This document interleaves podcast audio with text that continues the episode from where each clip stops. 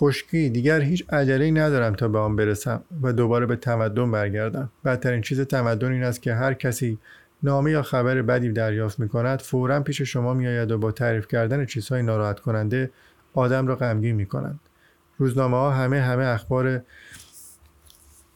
مصیبت ها از سراسر دنیا را جمع می کنند و تحویل شما می دهند توی دلتان را خالی می کنند از روزنامه ها نامه ها متنفرم و اگر کاری بودم اجازه نمی‌دادم کسی دردسرهایش را برای دوستش در آن سر دنیا بفرستد و او را پکر کند. خب اینجا در بالون چنین چیزهایی وجود ندارد و به همین خاطر بهترین مکان است. شاممان را خوردیم و بیخیال به اطراف چشم دوختیم. آن شب یکی از زیباترین شبهایی بود که من به عمرم دیده بودم. ما همه جا را مثل روز روشن کرده بود. شیری را دیدیم که خودش تنها در بیابان ایستاده بود. گویی که تنها موجود کره زمین است و سایش مثل لکه جوهر کنارش بر روی شنها افتاده بود. به پشت دراز کشیدیم و با هم صحبت کردیم.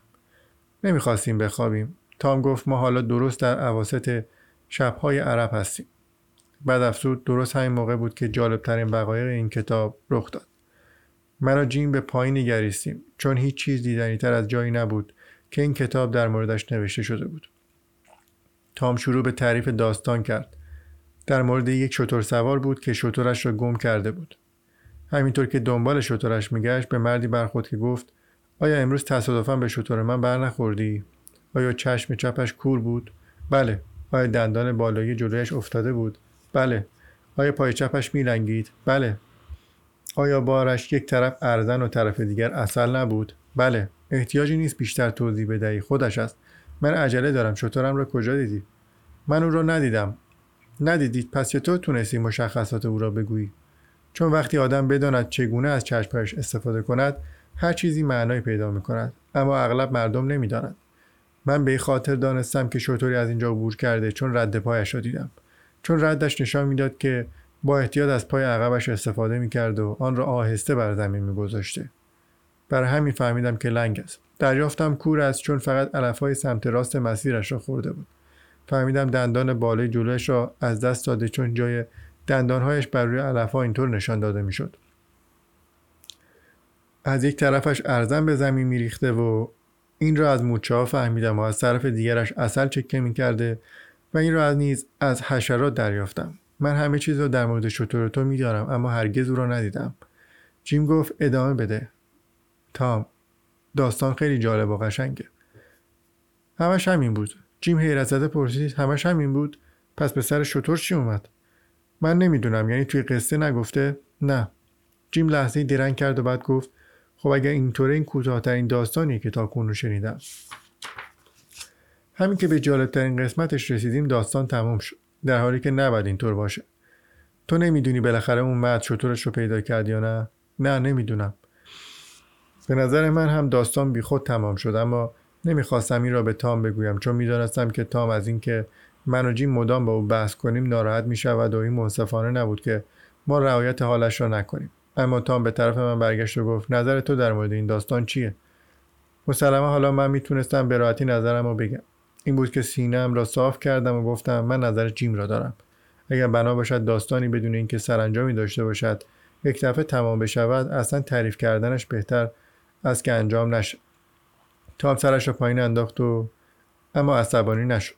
این در حالی بود که من داستانش را مسخره کرده بودم. فقط به نظر می آمد غمگین است. گفت بعضی از مردم می‌تونن ببینن و بعضی نه. درست همانطور که آن مرد گفت. نفهمیدم منظورش چیست و او هم نگفت. خیال می‌کنم این هم یکی از آن حرفای بی ربطش بود که وقتی توی مخمسه میافتاد از خودش در میآورد به هر حال برای مهم نبود. ما نقاط ضعف آن قصه را بیان کردیم و این حقیقت برای او آزاردهنده بود. اگرچه سعی می‌کرد که اینطور نشون ند فصل هشتم سراب صبح خیلی زود صبحانه خوردیم و مشغول تماشای اطراف شدیم با وجودی که ارتفاع زیادی نداشتیم اما هوا خوب و مطبوع بود و ناچار بودیم بعد از غروب آفتاب ارتفاعمان را کم کنیم چون در بیابان هوا به سرعت سرد می شود. بنابراین هنگام سپیددم فاصله ما از زمین زیاد نبود. مشغول تماشای سایه بالون در زیر پایمان بودیم و گاهی به بیابان چشم می دوختیم تا اگر جنبنده هست او را ببینیم. ناگهان مردان و شترانی را دیدیم که روی زمین به طور پراکنده دراز کشیده بودند. همه ساکت و بی حرکت گویی به خواب رفته باشند. روی بعضی از آدمها و حیوانات را شم پوشانده بود اما نه روی همهشان را. لباس همه آنها مندرس و پاره و پوسیده شده بود طوری که به نظر می آمد مثل تارنکبود با اشاره از هم بپاشد. تام دریافت آنها سالهاست که به همین حالت هستند. بعضی از آنها های زنگ ای داشتند. برخی دیگر به کمرشان شمشیر یا تپانچه نقره بسته بودند. هنوز بار شترها بر پشتشان بود اما جعبه ها هم یا خرد شده بودند یا پوسیده بودند یا محتوایشان بر روی زمین ریخته شده بود. به نظر نمی آمد که دیگر اسلحه ها به دردشان بخورد. این بود که هر کدام یک شمشیر و چند تپانچه برداشتیم. جعبه کوچک بسیار زیبایی را که حکاکی های ظریفی بر روی آن داشت برداشتیم بعد تصمیم گرفتیم مرده ها را بسوزانیم. ولی راهی برای این کار به ذهن ما نرسید و هیچ چیز جز شن نبود. آن هم البته با وزش باز وجوده می‌شد دوباره سوار بالون شدیم و راه افتادیم. طولی نکشید که آن لکه سیاه از نظر ناپدید شد و ما دیگر آن نگونبختها را ندیدیم. از مرگ این همه آدم حیرت زده بودیم و حد زدیم شاید گم شدند. در بیابان آنقدر سرگردان ماندند که مردند. تام گفت اما هیچ حیوان وحشی یا حتی لاشخور به آنها نزدیک نشد و اجساد کاملا سالم بودند. پس این حس نمی‌تواند درست باشد. عاقبت تصمیم گرفتیم در مورد آنها فکر نکنیم چون این کار روحیهمان را ضعیف می‌کرد. ناگهان به فکر جعبه افتادیم. در آن را گشودیم. درون جعبه پر بود از جواهرات و پاچه های زنانه که به آشیهش سکه های طلا دوخته شده بود و ما نظیر آن را قبلا ندیده بودیم. فکر کردیم بهتر است برگردیم و جعبه را سر جایش بگذاریم. اما تام گفت که این سرزمین پر از دزد است و اگر این پارچه و طلاها آنجا بماند راهزنان آن را پیدا می کنند و با خود می‌برند. گناه سرقت دزدان به گردن ما میشه. به راه ما ادامه دادیم در حالی که آرزو می‌کردیم ای کاش هر آنها داشتن برمی داشتیم تا دیگر هیچ چیزی وسوسه کننده برای راهزنان باقی نبود دو ساعتی بود که در هوای گرم به راهمان ادامه می‌دادیم. از وقتی سوار بالون شده بودیم احساس بدی آزار ما می‌داد. به سراغ ذخیره آب رفتیم اما دیگر قابل خوردن نبود چون بو گرفته بود. علاوه بر آن آنقدر داغ بود که دهان را میسوزاند. نتوانستیم از آن بنوشیم. این آب آب رودخانه میسیسیپی بود. بهترین آب دنیا. گل روی آن را جمع کردیم تا شاید بتوانیم با آن آتشمان را رفع کنیم اما نه. آن هم از آب بدتر بود. آن وقت که در مورد آن آدم های گم شده حرف می زدیم اینقدر تشنه نبودیم اما حالا داشتیم هلاک می شدیم همین که فهمیدیم آبی برای خوردن نداریم تشنه تر و تشنه تر شدیم. زبان ما مثل سکا از دهن ما بیرون افتاده بود و لح می زدیم تام گفت بهتر از چشمهای ما را خوب باز کنیم شاید بتوانیم یک آبادی پیدا کنیم و وگرنه معلوم نیست چه برای سر ما میآید. آنقدر با دوربین به این طرف و آن طرف نگاه کردیم تا بازوان ما خسته شد. دیگر نمی توانستیم دوربین را نگه داریم. دو ساعت سه ساعت خیره و خیره نگریستیم. اما هیچ چیز جز شن نبود. فقط شن و شن و شن. وزش باد سوزان بران آدم نمی‌تواند بفهمد درماندگی و مصیبت واقعی یعنی چه مگر اینکه تشنه باشد. بداند هرگز به آب نمی‌رسد. بالاخره طاقتمان تمام شد و از نگاه کردن به بیابان سوزان خسته شدیم و در جایمان دراز کشیدیم. اما چند لحظه بعد تام فریادی از شادی کشید. آب آب. دریاچهای در پیش رویمان بود وسیع و درخشان با درختان نخلی که سایهشان بر روی آب افتاده بود. منظره خوشایند که تاکنون نظیر آن را ندیده بودم. فاصله دریاچه زیاد بود اما برای ما اهمیتی نداشت. کافی بود با سرعت 100 مایل در ساعت حرکت کنیم تا هفت دقیقه دیگر به آنجا برسیم. اما هرچه پیشتر می رفتیم فاصله ما با دریاچه تغییری نمی‌کرد. به نظر می آمد هرگز نمی توانیم به آن برسیم. بله درخشان و زیبا مثل یک رویا و بالاخره یک دفعه ناپدید شد. چشمای تام از تعجب گرد شده بود و گفت خدای من اون یک سراب بود. و این را با حالتی بیان کرد انگار خیلی هم خوشحال است. اما من چیزی برای خوشحالی نمی‌دیدم. گفتم ممکنه. به حال اسمش برای من مهم نیست. فقط می‌خوام بدونم چی به سرش اومد. جیم سراپا میلرزید آنقدر ترسیده بود که نمی‌تونست چیزی بگه. اما اگه می‌تونست حتما اون هم همین سوالو می‌کرد که تام می‌گفت چه به سرش آمد؟ می‌بینی که ناپدید شده. بله می‌دونم اما کجا رفت؟ تام نگاهی به من انداخت و گفت هاکفین منظورت چیست؟ اون کجا می‌تونست بره؟ مگه تو نمی‌دونی سراب چیه؟ نه نمی‌دونم چیه. در واقع هیچ چیز نیست به جز خیال و وهم. از طرز حرف زدن تام کفرم درآمد. تام سایر چرا اینطوری حرف می‌زنی؟ من دریاچه رو دیدم مگه نه؟ بله تو فکر می‌کنی که دیدی. من هیچ فکری نکردم بلکه آن را دیدم. گفتم که ندیدی چون در واقع آنجا چیزی نبود تا تو ببینی.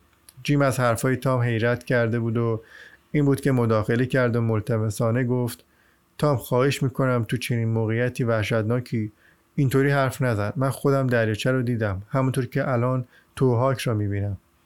من گفتم اصلا اون خودش هم دریاچه رو دید. در واقع اولین کسی بود که اون رو دید. آره تام نمی‌تونی انکار کنی. ما همه اون رو دیدیم بلکه دقیقا همونجا بود. خب چطوری می‌تونید اینو اثبات کنید؟ ببین تام یکی ممکنه شنگول خوابالود یا چیز دیگه ای باشه. اون وقت اشتباه می‌بینی یا دو نفر هم ممکنه همین اشتباه رو بکنن. اما ما سه نفر بودیم. شنگول یا هوشیار هممون اون رو دیدیم. همین ثابت می‌کنه که دریاچه وجود داشته و خودت اینو خوب می‌دونی.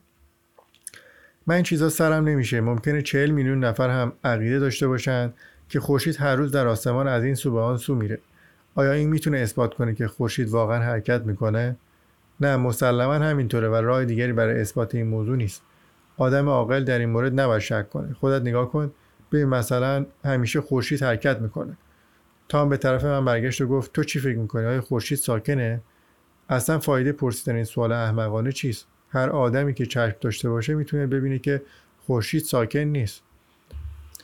خب پس من اینجا توی آسمان بین دو دو تا آدم یک دنده و نفهم گرفتار شدم و هیچ چیز بیشتر از رئیس یک دانشگاه در 300 یا 400 سال پیش نمی‌دونن این منصفانه نبود. من گفتم تو حق نداری با ما اینطوری صحبت کنی. در همین لحظه جیم با خوشحالی فریاد کشید. او خدای من اونهاش دریاچه اونجاست. دوباره اونو می‌بینم. خب تام حالا چی میگی؟ بله دریاچه آنجا بود به همان وسعت و با همان درختان. درست مثل قبل. گفتم فکر کنم حالا دیگر راضی شدی تام سایر اما او بارامش تمام گفت بله چون هنوز هم می‌گویم آنجا دریاچه ای نیست. جیم گفت اینطور حرف نزن تام فکر کنم چون خیلی گرمه و تشنه ای عقلت را از دست داده ای. اما ببین چه دریاچه قشنگی اونجاست. اصلا نمی‌تونم صبر کنم تا به اونجا برسم چون دارم از تشنگی هلاک میشم. خب پس حال حالها باید منتظر بمونی چون من بهت گفتم که اونجا دریاچه ای نیست. من گفتم جیم نباید از آن چشم برداریم. خدایا من اگر هم بخواهم نمی‌تونم چشم از اون بردارم. ما به سرعت به طرف آن حرکت کردیم اما حتی یک اینچ هم به آن نزدیک نشدیم و دوباره یک دفعه ناپدید شد. جیم تلو تلو خوران به گوشه افتاد و وقتی کمی حالش جا اومد در حالی که له له می‌زد گفت تام اون دریاچه نیست یک شبهه. از خدا می‌خوام دیگه اونو نبینیم. دفعه اول یک دریاچه دیدم و بعد اون مرد و ناپدید شد. حالا روحش رو دیدیم. او تام این بیابان پر از اشباه بیا از اینجا بریم. من نمی‌خوام شب اینجا باشم موقعی که خوابیدیم و از اینجا که بیخبریم دوباره روح دریاچه به سراغمان بیاد. ای احمق روح کجا بود؟ اینجا هیچ چیز نیست به جز هوا و گرما و تشنگی که همه با هم باعث شدند ما گرفتار اوهام شویم. اگر من اون دوربین رو بده من ببینم. او دوربین را قاپید و با اون به سمت راست خیره شد. یک دسته پرنده داره شب میشه و اونا دارن به جای میرن که ممکنه در اونجا آب و غذا باشه. سرعت رو کم می‌کنیم و اونا رو تعقیب می‌کنیم. سرعتمان رو کم کردیم تا از آنها جلو نیفتیم و یک ساعت و نیم آنها را تعقیب کردیم. دیگر ناامید شده بودیم و نمی‌توانستیم تشنگی را تحمل کنیم. تام گفت یکی از شما دوتا دوربین رو بردارید و ببینید اون چیه که پرنده دارن به سویش میرن. جیم نگاه انداخت و بعد به گوشه افتاد و نالان گفت خودش تام دوباره روح دریاچه پیدا شد. می‌دونم که دیگه میمیرم چون اگه آدم سه دفعه روح ببینه حتما میمیره. ای کاش هیچ وقت پامو توی این بالون نمیذاشتم. او دیگر چیزی نگفت و من از حرفش خیلی ترسیده بودم و چون می‌دونستم حق با اونه. بنابراین من هم دیگه نگاه نکردم هر دوی ما از تام خواستیم که جهت بالون رو تغییر بده. اما اون این کار رو نکرد و گفت ما دوتا آدم خرفت و کودنیم. با خودم گفتم که بالاخره یکی از این روزها بلایی به سرش میآید که دیگر جرأت نکند ارواح را مسخره کند. ممکن آنها فورا عکس نشان ندن ولی بالاخره انتقامشان رو می‌گیرند.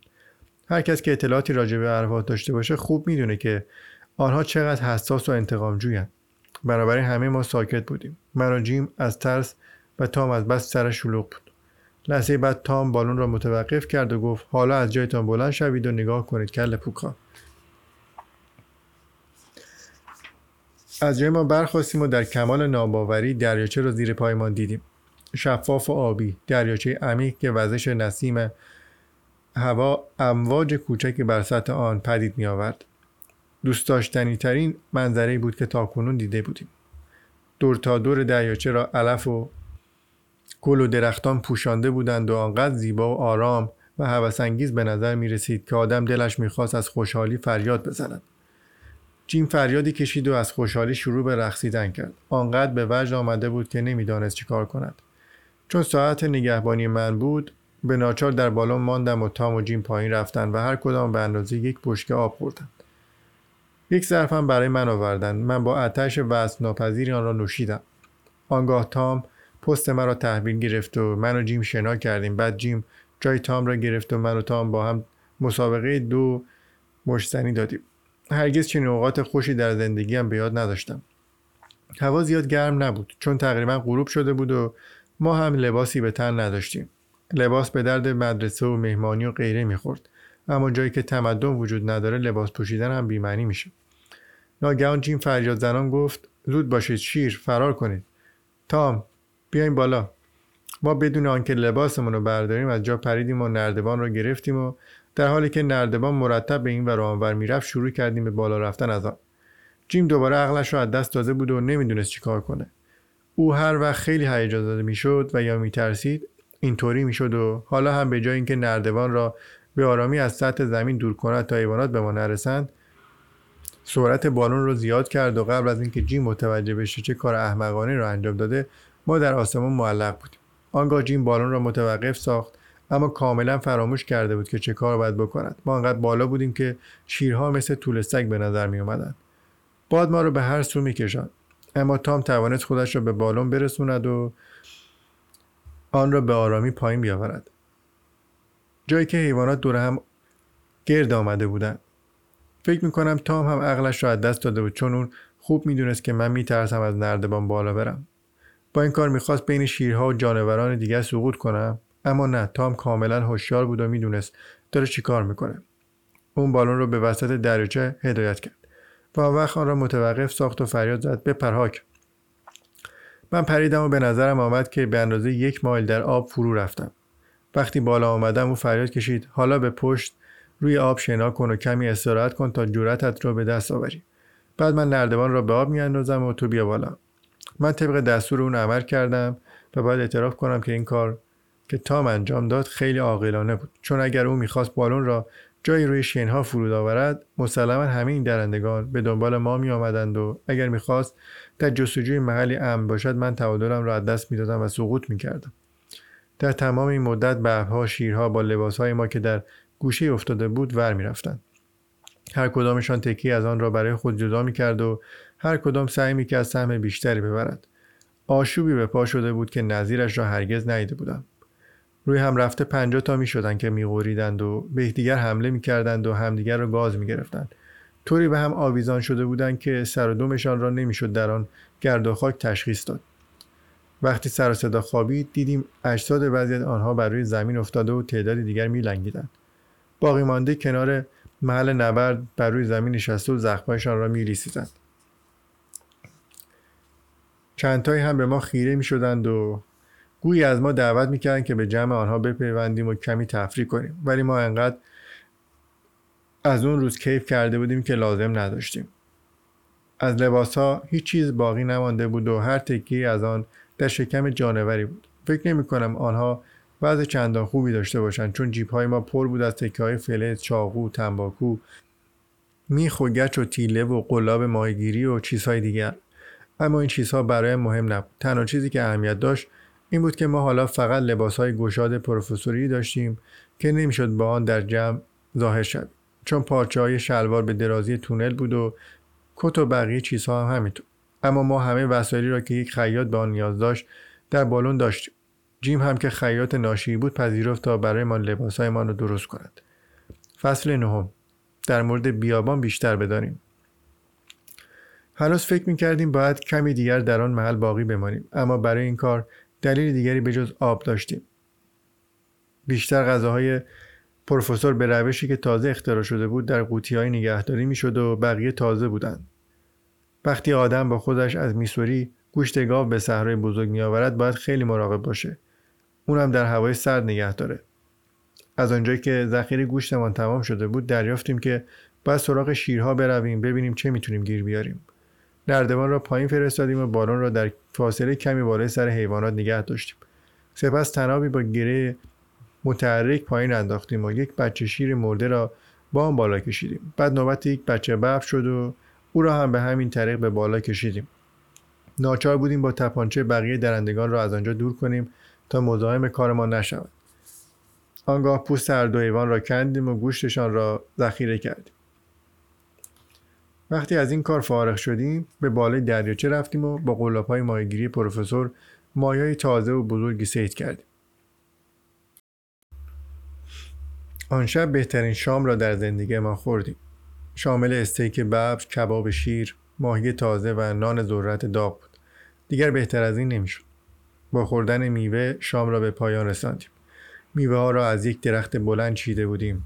درختی باریک که از پایین تا بالا هیچ شاخه نداشت و در بالای شاخهایش مثل پرهای گردگیر متراکم به افشان بود. هر آدمی درخت نخل را از روی عکسهایی که دیده در همان نظر اول می‌شناسد. ابتدا در این درخت به دنبال دانه های کاکائو گشتیم اما حتی یکی هم پیدا نکردیم. فقط خوشه های بزرگی دیدیم از چیزهای شبیه انگور اما بزرگتر از آن. تا عقیده داشت اینها خرما هستند. چون توصیف آنها را در کتاب شبهای عرب و کتابهای دیگر خوانده بود. البته ممکن بود نباشند شاید سمی بودند. بنابراین ناشا شدیم صبر کنیم و ببینیم آیا پرندگان از آنها می‌خورند یا نه. پرندگان از آن خوردند و ما با خیال راحت آنها را چیدیم و خوردیم. بسیار خوشمزه بود. در این هنگام لاشخورها بر روی اجساد نشسته بودند. آنها موجودات شجاعی بودند چون در حالی که یک شیر یک طرف جسد را گاز می گرفت آنها با طرف دیگر جسد ور می رفتند. اگر شیر آنها را دور می‌کرد به محض اینکه دوباره سرش گرم می‌شد برمیگشتند. این پرنده های بزرگ از هر سوی آسمان به طرف اجساد سرازیر بودند و آدم می توانست زمانی که دور هستند با دوربین آنها را تشخیص داد تام گفت پرنده از بوی این اجساد به اینجا نیامدند بلکه آنها را دیدند. اما چطور چنین چیزی ممکن است؟ تام گفت که در فاصله پنج مایلی این اجساد به اندازه ناخن انگشت هستند و اون مردد بود که لاشخورها چگونه می‌توانند از آن فاصله چنین چیزهای کوچکی را ببینند. دیدن این منظره که شیرها همدیگر را می‌خورند خیلی برایمان جالب بود. فکر کردیم ممکن است آنها از یک خانواده نباشند اما جیم گفت این موضوع خیلی چیزی را تغییر نمی‌دهد. گراز و انکبوت هر دو به بچه هایشان علاقه مندن اما شیر ممکنه چنین مرامی نداشته باشه. البته امکان داشت حدس جیم درست نباشه. جیم همچنین عقیده داشت که اگر شیر بتواند پدرش را تشخیص دهد او را نخواهد خورد. اما اگر خیلی گرسنه باشد ممکن است بقیه خویشاوندانش را بخورد. البته عقاید جیم چیزی را ثابت نمی کرد چون از این به بعد بحثی را ادامه نداد و آن را رها کرد و دیگر در موردش صحبت نکردیم. همواره شبهای بیابان ساکت و آرام بود ولی امشب موزیکی برپا بود. حیوانات بسیاری برای سرفشان به آنجا آمده بودند و لاشخورهای کوچک به عقیده تام شغال و کفتار بودند و همه آنها صدای عجیب و غریبی از خودشان در می آوردند دور هم گرد آمده بودند. آنها در محتاب منظری را پدید آورده بودند که قبلا نظیرش را ندیده بودیم. بالون را به سمت بالای درختان هدایت کردیم و چون از تماشای این منظره خسته شده بودیم به خواب رفتیم. اما من دو سه دفعه بیدار شدم تا به حیوانات نگاه کنم و صدایشان را بشنوم. درست مثل این بود که مجانی به تماشای یک باغ وحش بروی. بنابراین احمقانه بود که بخوابم و چنین شانسی را از دست بدم. صبح زود مشغول ماهیگیری شدیم. پس از آن دست سایه درختان لم دادیم و به نوبت مراقب بودیم تا مبادا حیوانات برای خوردن شام به سراغ ما هوانوردها بیایند. قصد داشتیم روز بعد آنجا را ترک کنیم اما نمی توانستیم چون آنجا را خیلی دوست داشتیم. روز بعد دوباره سفرمان را به سمت شرق از سر گرفتیم. در حالی که نگاهمان به دریاچه بود آنقدر به آن نگریستیم تا فقط لکی از آن باقی ماند. درست مثل این بود که آدم بخواد با دوستی که دیگر هرگز او را نمی‌بیند خدافزی کند. جیم به فکر فرو رفت. بالاخره گفت تام فکر می‌کنم حالا باید بیابان را پشت سر بگذاریم. چرا؟ چون خیلی وقتی که بر بالای این بیابان در پروازیم. خب دلیلش این است که این بیابان خیلی وسیعه. ایالات متحده آمریکا هم کشور بزرگه. مگه نه؟ مگه نه هاک من گفتم بله تصور نمی‌کنم جایی به وسط آمریکا باشد. تام گفت خب این بیابان لحاظ شکل شبیه ایالات متحده است.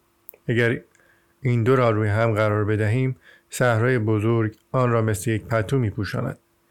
فقط قسمت های کوچکی از آمریکا بیرون میماند که شامل بخشی در شمال غربی فلوریدا است که مثل دو ملاک پوش از زیر آن نمایان خواهد شد.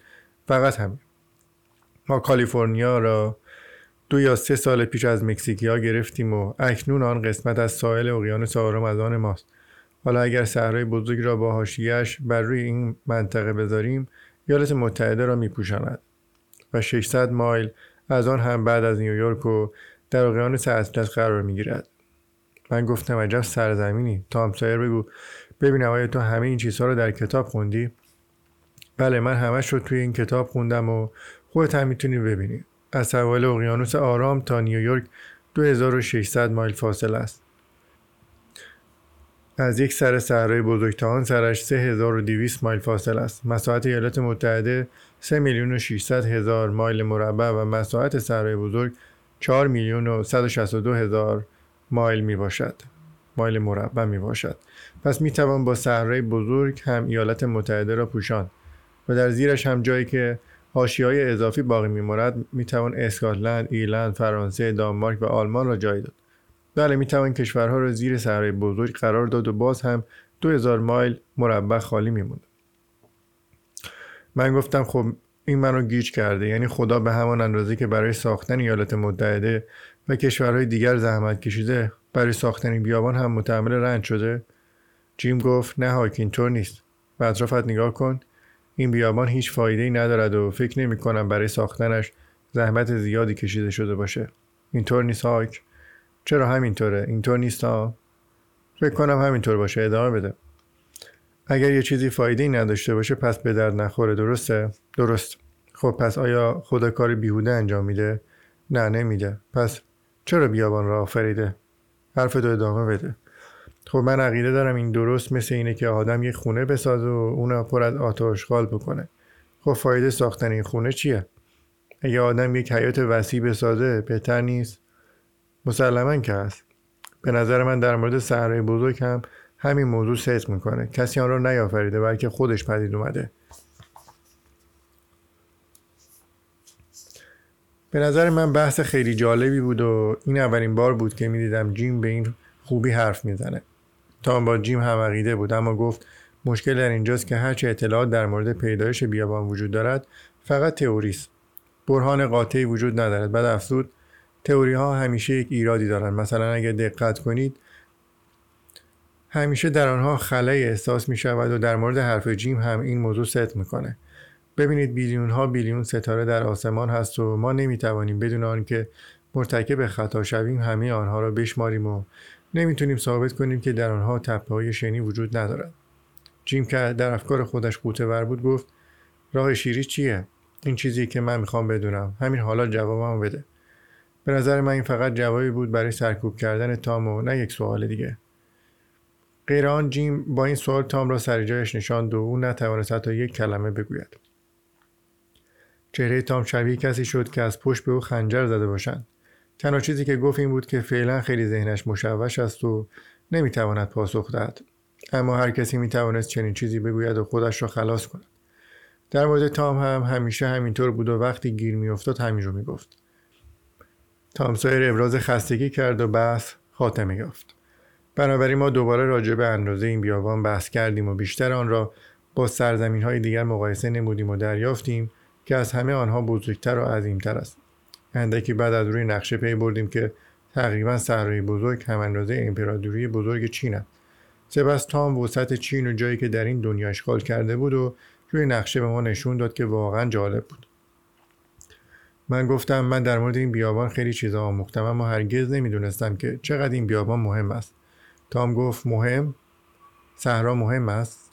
بعضی مردم فکر می‌کنن وقتی یک چیزی بزرگ است مهم هم هست. این تنها چیزی که احساس می‌کنند تنها چیزی که می‌بینن اندازه است و نه چیز دیگه.